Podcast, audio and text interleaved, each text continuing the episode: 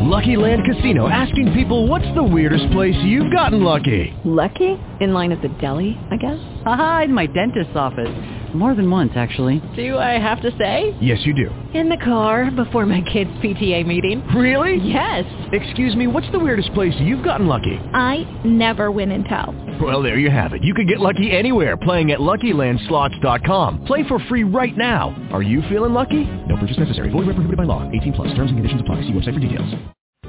Are you ready to take full control of your physical, emotional, and spiritual health? Are you ready to experience great success in your life? Health Talk with Dr. Diane MD will teach you the tools and strategies to help you take control of your health and inspire you to live your best life. Now here is your host, Dr. Diane A. Thompson, MD. Welcome to Health Talk with Dr. Diane MD. This is the show that is designed to inform and inspire you to a healthier lifestyle. I am your host, Dr. Diane. Thompson, MD, and as always, it is my pleasure spending time with you on this broadcast with a goal that you may learn something that may take your health and your life to a higher level. I want to welcome you again this week and I want to let you know that I'm so grateful that you choose to spend time with me every single week. I do want to remind you that the information presented is for educational purposes only and is not meant for diagnosis or treatment. Please seek the advice of your healthcare provider before making any changes to your health. All right, so today we will be talking about mental health. And we'll be addressing the stigma associated with it, as well as issues of diversity when it comes to dealing with mental illness. According to the National Alliance of Mental Illness, NAMI, mental illness is an important public health challenge that is under-recognized as a public health burden, and millions of Americans are affected each year. It is often said that mental illness plays an enormous role in some of our social situations such as homelessness and drug abuse, incarceration, joblessness, and poverty. According to the World Health Organization 2013 statistics, four of the six leading causes of years lived with disability are depression, alcohol use disorders, schizophrenia, and bipolar disorder. And even though so many people are affected by mental illness, there's still a tremendous amount of stigma associated with this. And this is also more noticeable in certain communities. To help me make sense of this is Hannah Martinez. And she is with the National Alliance of Mental Illness of Massachusetts and a president of one of the large affiliates of NAMI in Boston. Hannah, welcome to the show. Thank you, Dr. Diane, for inviting me. Let's just jump right in. I wonder if you could share with us your background and how did you become associated with the National Alliance of Mental Illness? My background is in psychology, counseling, and public health. I have practiced as a master's clinician, and what that means is um, we are usually with a psychology and social work background, um, and we assess patients with mental illness um, to determine the level of care that they need. And I am also working on a doctoral program looking at PTSD and culture. PTSD is one of the major um, anxiety disorders which affects people who have experienced trauma and I look at it culturally um, as of importance too because culture affects most of the mental illnesses we have, how they are expressed, the outcome, accessibility, and the way we view mental illness. Um, I joined NAMI many years ago because um, it is an organization that is advocating for the mentally ill.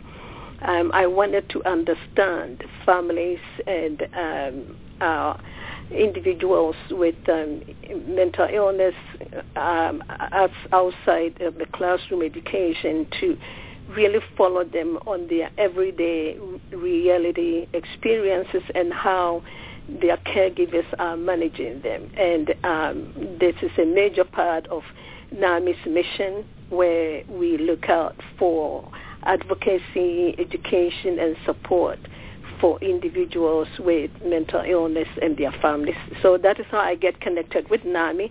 And the other aspect of it also is I wanted to get the chance to explore the extent of diversity and how disparities are being managed within the organization. All right, and one of the things you describe yourself as is a crisis mental health clinician. What is that, and at what point during the process would your services be rendered? Well, social workers and um, psychologists perform different aspects of um, mental illness. Um, it comes in different um, categories. For master's clinicians, we do more on assessing or evaluating patients who are in crisis uh, for emotional condition, mental health condition, where they are quite unstable and needed to be evaluated, assessed for the proper treatment to stabilize them. So essentially, um, crisis clinicians, we are the first line to be called to the hospitals or usually to the emergency rooms or other settings like clinics or even homes and community centers, wherever a loved one or somebody noticing a person experiencing emotional crisis. So we do the assessment looking at the symptoms they are presenting at the time, the history, um, other factors that we put together. But the key thing is to ensure that that patient is safe. Safety is the key situation that we are looking at. So whatever conditions that is exacerbating their mental illness at the time or mental condition, we want to make sure that they are safe and others are safe. And if they are at risk of harm to themselves or to others, they become committable, and that is where we place them in a safe area like the hospital to be further evaluated, treated, and stabilized before um, they can be discharged or move into a continued level of care.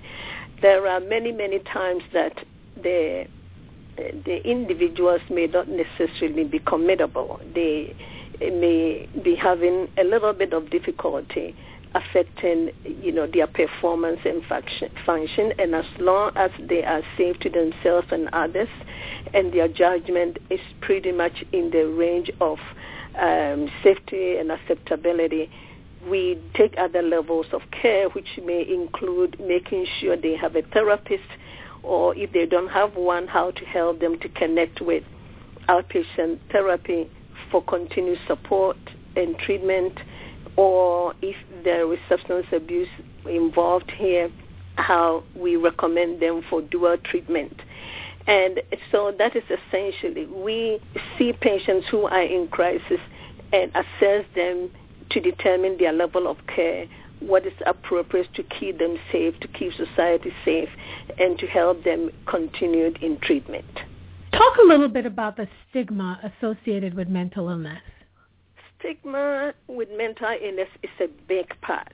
And um, like many other conditions where people don't know much about a situation or a condition, they tend to associate uh, misconceptions or, or preconceptions.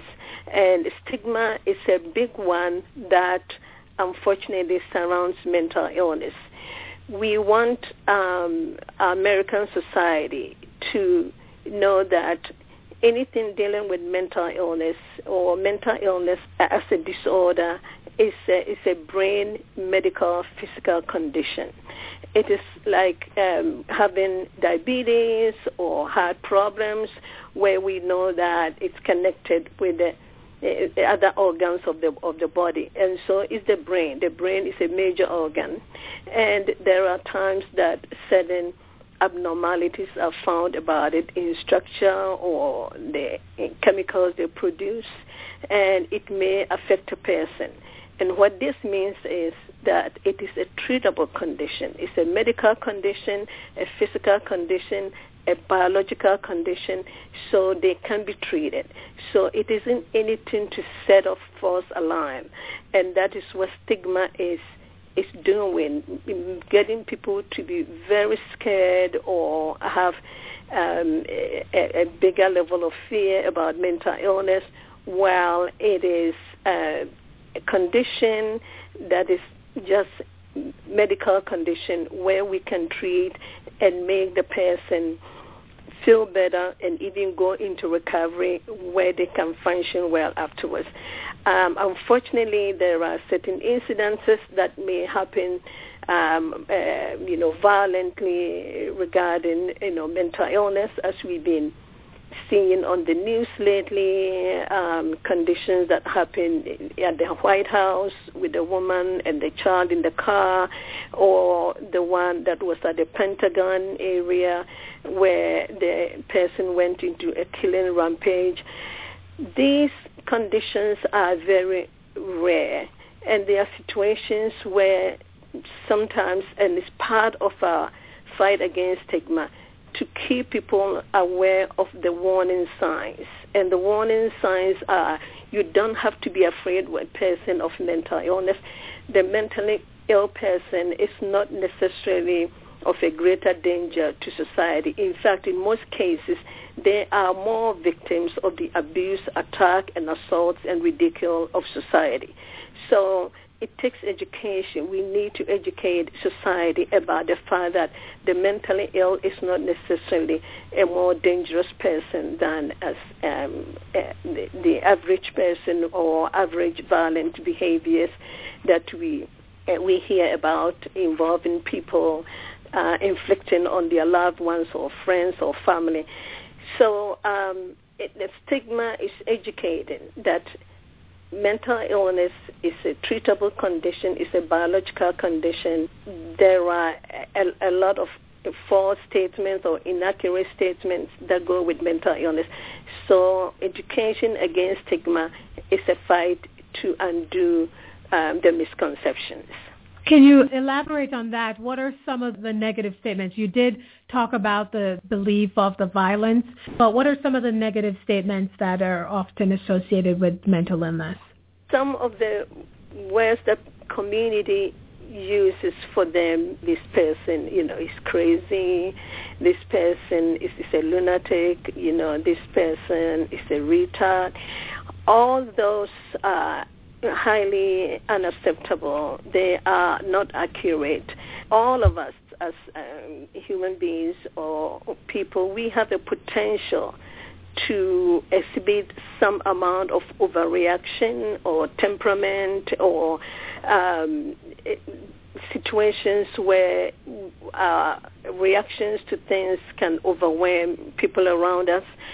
So once we hear these things about people with mental illness, we need to educate further that uh, using words like, you know, crazy and lunatic is not necessarily what is happening. It is difficult condition for them or experience for them, and that is where we reach out to help them. The mentally ill are as intelligent they, their illness is not exhibiting at all times. There are many, many times they function well. The key thing here is treatment. If they are ready to get treatment and they don't let stigma to set them as a barrier from seeking treatment, they they can do well. Medications are doing very well in uh, in treatment for the more severe forms of mental illness where we categorize them as bipolar disorder is a serious one. Um, major depression, sometimes it comes with psychotic features. When we say psychotic features, we mean confused behaviors, behaviors that are more typical about the person hearing voices or talking to themselves or claiming to be who they are not. That is delusions. And um, but these conditions are treatable. They are just brain misfunction, but not in a way that they cannot be corrected. And so we need to still view mental illness rather than using these words for them. View mental illness more on the line of treatable conditions that people don't have to be ashamed of. It is not an action of um, of, of say, a, a divine retribution. It is not.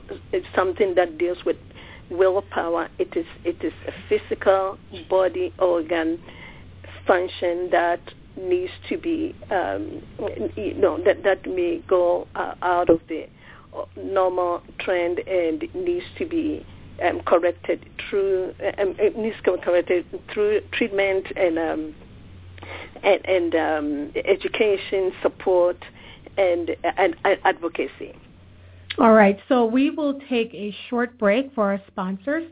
And when we return, we will discuss some of the ways in which we can better address mental illness in our communities and provide support for those who are suffering. We'll be right back. Are you ready to take control of your physical, emotional, and spiritual health? Are you ready to experience great success in your life? Join us for Health Talk with Dr. Diane MD every Thursday at 7 p.m. Eastern Standard Time, right here on Atlanta's Incredible Radio, AM 1570 WIGO, or listen live stream at WIGOAM.com. Welcome back. If you are just joining us, welcome to Health Talk with Dr. Diane MD. My guest today is Hannah Martinez with the National Alliance on Mental Illness of Massachusetts and president of one of the large affiliates of the NAMI in Boston. Now, we were talking about stigma, and I wonder, are you finding stigma more likely to occur in certain communities?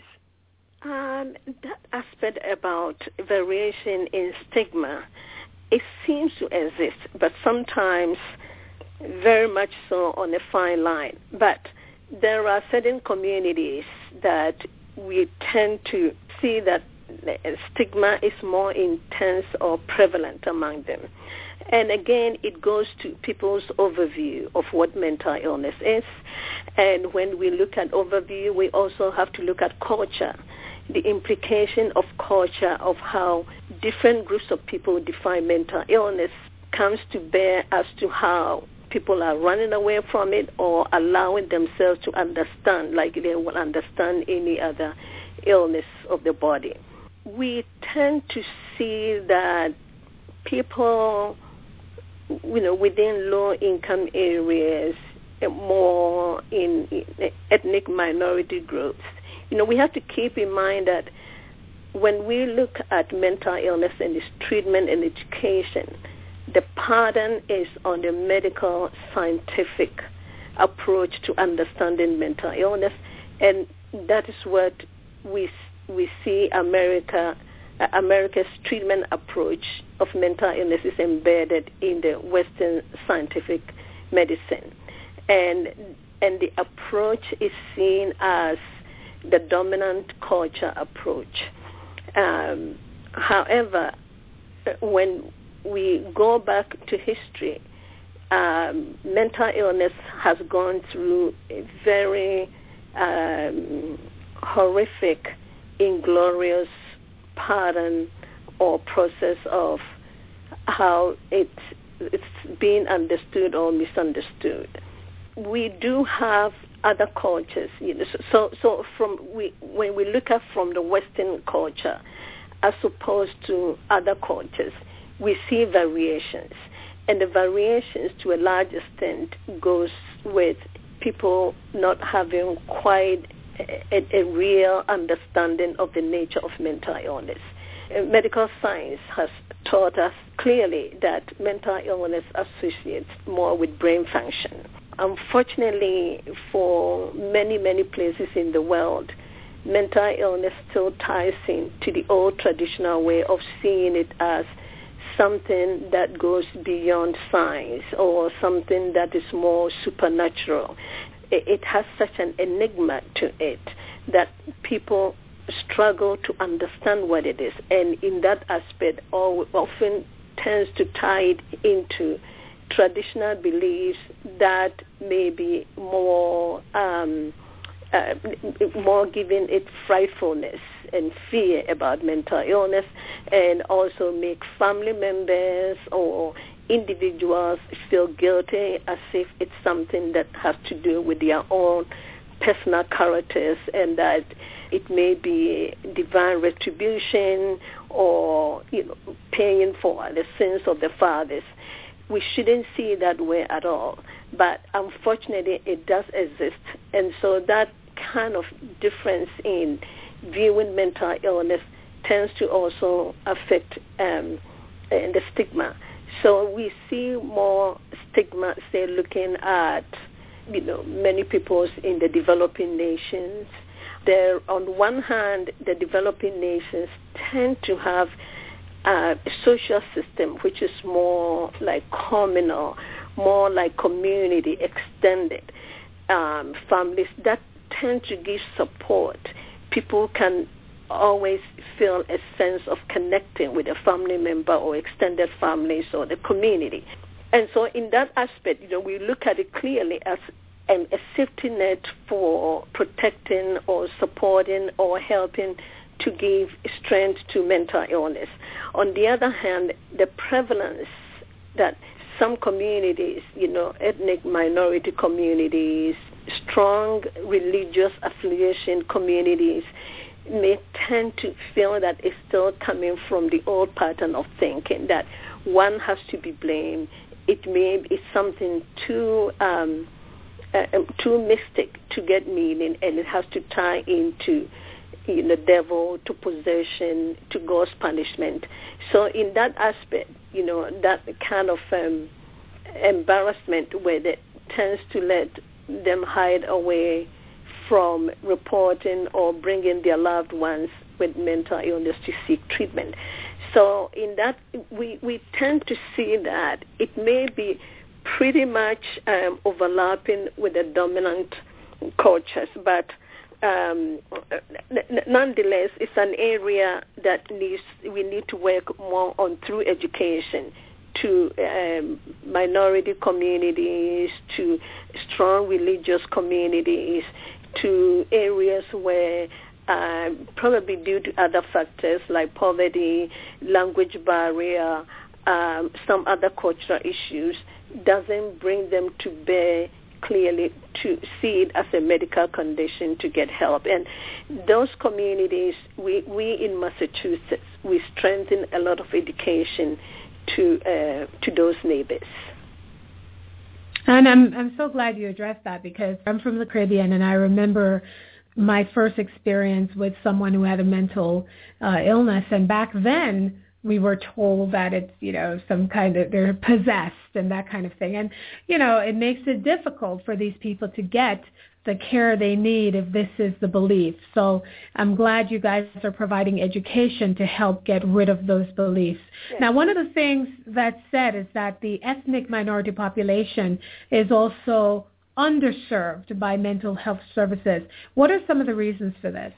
It is a big area that is also being looked into due to the huge disparities that it creates like anything else, most, most ethnic minorities in, in the United States tend to have overrepresentation of situations regarding their health, their housing, um, employment, conditions that deals with health, and mental health is no exception to this. So it is an, it, the disparities are due to many factors. The factors that stand out uh, the usual lack of service to areas of um, low-income minorities, areas of ethnic groups who may have language barriers, who may not be in a position to have good uh, mainstream work to keep them with insurance and um, everyday uh, health checkups and treatment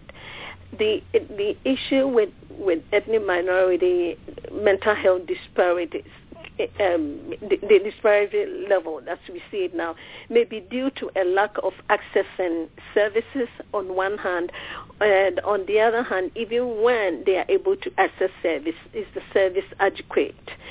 Most clinicians, social workers, doctors treating the mentally ill sometimes also come with the mindset of um, their prejudices. And those prejudices may manifest in the uh, the treatment quality that they are giving to um, to, to minority groups. It may be the minority groups are not able to afford to go uh, to go to um, better hospitals to get more in-depth assessment of their needs. It it may also be the fact that you know their locations are not where the infrastructure has set up health treatments or um, health clinics where they can go to get their necessary checkups and and uh, and treatment, or be more willing to present their loved ones um, showing signs of mental illness to get treatment. Mental illness, as we see it now, there are many resources available to treat mental illness the effort is getting many, many people. You know, we still see it as only about 40%, even when we look at white population. You know, at 40% that are making themselves to get adequate treatment. The majority isn't, and is even worse among uh, minority groups. So the factors are multifaceted we really um, have to tackle them on a major and a more comprehensive level where we are looking at even the schools, um, social work schools, medical schools, psychology schools, um, how they will be able to train more minorities whom their communities can relate well with. Um, uh, here in Massachusetts, we see something about 2% of psychologists, only 2% of psychologists are people of color. So it is, it is an area that is of importance.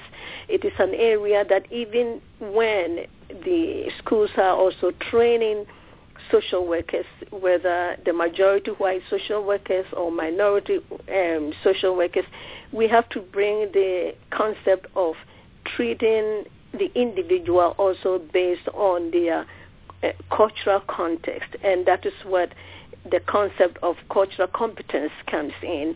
That um, it is important to have a much more comprehensive and um, more um, competent ability to work with people of different ethnicities.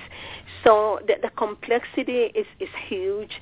It, it, deals with um, the providers it deals with the provider's um, concept or everyday mindset of who um, the people they are treating are, what categories they are putting them in. It, it deals with providers, and not enough providers of the ethnicities that we are concerned with. It deals with money, the funding, the economic um, budgeting of money to really help with areas where the need is very strong. Um, it deals with issues like substance abuse, uh, infestation that is exacerbating the uh, mental health conditions. And also it comes also with the stigma as we discussed earlier. And what type of programs um, does NAMI offer to help not just the sufferers, but also the families of these patients? And this is very, very important because NAMI is always dedicated in raising the awareness of the needs of individuals. And so we do advocate for services of all kinds, including services of basic needs to everyone, um, employment that, uh, you know, a number of um, people with mental illness uh, in treatment, they, some of them to the level of recovery where they are doing well. People, um, as long as they keep having their psychotherapy or counseling, um, treatment and medication treatment where necessary, and getting the community support, they are capable of, of, of capable to do to work. They are capable to go to school. They are capable to get um, good hospitalization when when the need comes and they are in crisis and need to be treated. So in all these areas, NAMI advocates for. There are, however, certain programs that we designate as NAMI signature programs, where we have about four or five of them one of the key ones being family to family. And the family to family is more, is like a structured groups of family members who are living with a loved one with mental illness um, they come to this training to learn more about the nature of mental illness so they can understand why their loved ones are behaving the way they behave. Um, they are there with other caregivers who are also bringing their ideas, their experiences. So it, it is a program to help the caregivers, the loved ones, the, and the family members caring for these individuals. So the family to family is a very strong one, which has been extremely helpful to um, to families. It's a, a 12 week training program where we have facilitators who have themselves been trained about the skills and experiences and understanding of the nature of mental illness and how to relate with loved ones. Uh, we have um, others like the um, crisis intervention program uh, uh, also deals with diversion pro- project.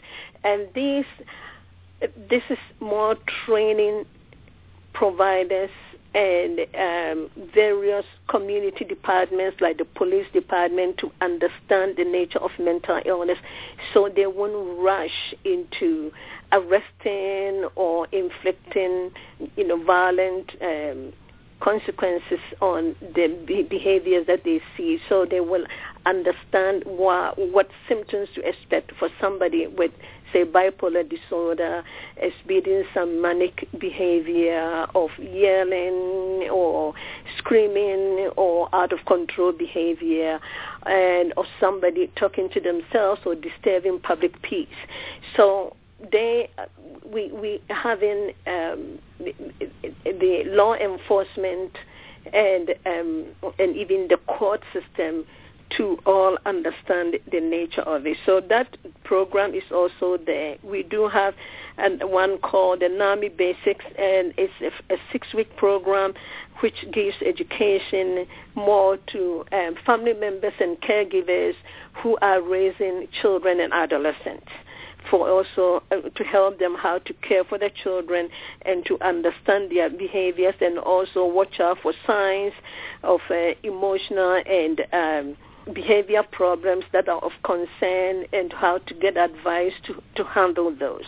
We have one other which is very, very strong one where we, which is named um, as in our own voice program. In our own voice is you getting the person afflicted with mental illness in recovery where they are telling their story, um, what their experiences had been, how they have improved themselves, the family support, and how they are able to tackle and move on with their lives with their own achievements. So these are all to indicate that mental illness is treatable. Mental illness is not something you have to be ashamed of. Uh, there are programs for support. There are um, people advocating for them, and that uh, people should call organizations like NAMI for any signs or behaviors about their loved ones that bother them and get advice for them. And if they do have loved ones already diagnosed and in treatment and they want further treatment for support and education, they should feel free to call uh, agencies or organizations like NAMI. Wonderful. And as we come to the end of our interview, I'd love to leave our listeners with a tip of the week. And uh, my question to you is, what tip would you share with a family member who has someone who's been diagnosed with a mental illness. You know, they're going to try to navigate uh, this new diagnosis. They're going to try to adjust. How would you suggest that they do this? What's the best tip you would share with them? Unfortunately, as I said before, anytime you hear about a mental illness diagnosis, people are overtaken by fear. I would like them to know that they do not have to fear. They have to have patience and just um, take your time to understand that it's like any condition. There is hope for it. It can be treated, and they should hold their patience and get in touch with, you know, their local clinics or talk to an emergency room doctor, their, their primary care doctor who may refer them for treatment with say psychiatrist if they do not have one, or call agencies like NAMI for education. So the tip of it is just don't be scared because of the diagnosis. Uh, indeed, it is in many times it's a chronic long-term illness, but be rest assured that there is much that can be done. You can be helped to understand the nature of it, and you can be helped to encourage your loved one to get treatment and uh, and and um, help them to overcome some of the symptoms and get a more normal life for themselves. I am so happy that you share this information because there are so many people who are suffering from mental illness and they unfortunately aren't able to advocate on their own behalf. So I'm really happy that you are sharing this information and uh, helping people become educated because you're right, there is still so much stigma attached to this. How may our listeners contact you or NAMI? If people go online, it's um, NAMI.org but same for Massachusetts, if they have questions for me or for NAMI, any NAMI general questions, they can reach us at 800 370 9085. And our website, um, info at namimas.org. Great, and I'll make sure that that information is available on my page so people can get a hold of that. And I thank you, Hannah Martinez from National Alliance on Mental Illness of Massachusetts and uh, president of one of the large affiliates of NAMI in Boston. Thank you so much for coming on the show. Thank you very much, Dr. Diane, for inviting me. It is my pleasure, and thank you. All right. And for our listeners out there, again, thank you for listening in. Thank you for joining me once again. Please check out my website at drdianethompson.com. And while you're there, sign up for updates and also for my upcoming ebook on stress. Please remember, as I tell you every week, your health is your wealth. So please do something healthy for yourself. Until next time, everyone. You have been listening to Health Talk with Dr. Diane MD on 1570 AM WIGO. Please tune in every Thursday at 7 p.m. Eastern Standard Time for the best in inspirational health information. If you have missed any part of this broadcast, would like to find out more about Dr. Diane A. Thompson, or would like to receive her ebook on stress, please go to drdianethompson.com. That's drdianethompson.com. And like us on Facebook at facebook.com slash drdianeathompson. Remember, your health is your wealth, so do something healthy for yourself. Have a great evening. Judy was boring. Hello. Then Judy discovered ChumbaCasino.com. It's my little escape. Now Judy's the life of the party. Oh, baby, mama's bringing home the bacon. Whoa, take it easy, Judy. The Chumba life is for everybody. So go to ChumbaCasino.com and play over 100 casino-style games. Join today and play for free for your chance to redeem some serious prizes. ChumbaCasino.com. No purchase necessary. Void where prohibited by law. 18 plus terms and conditions apply. See website for details.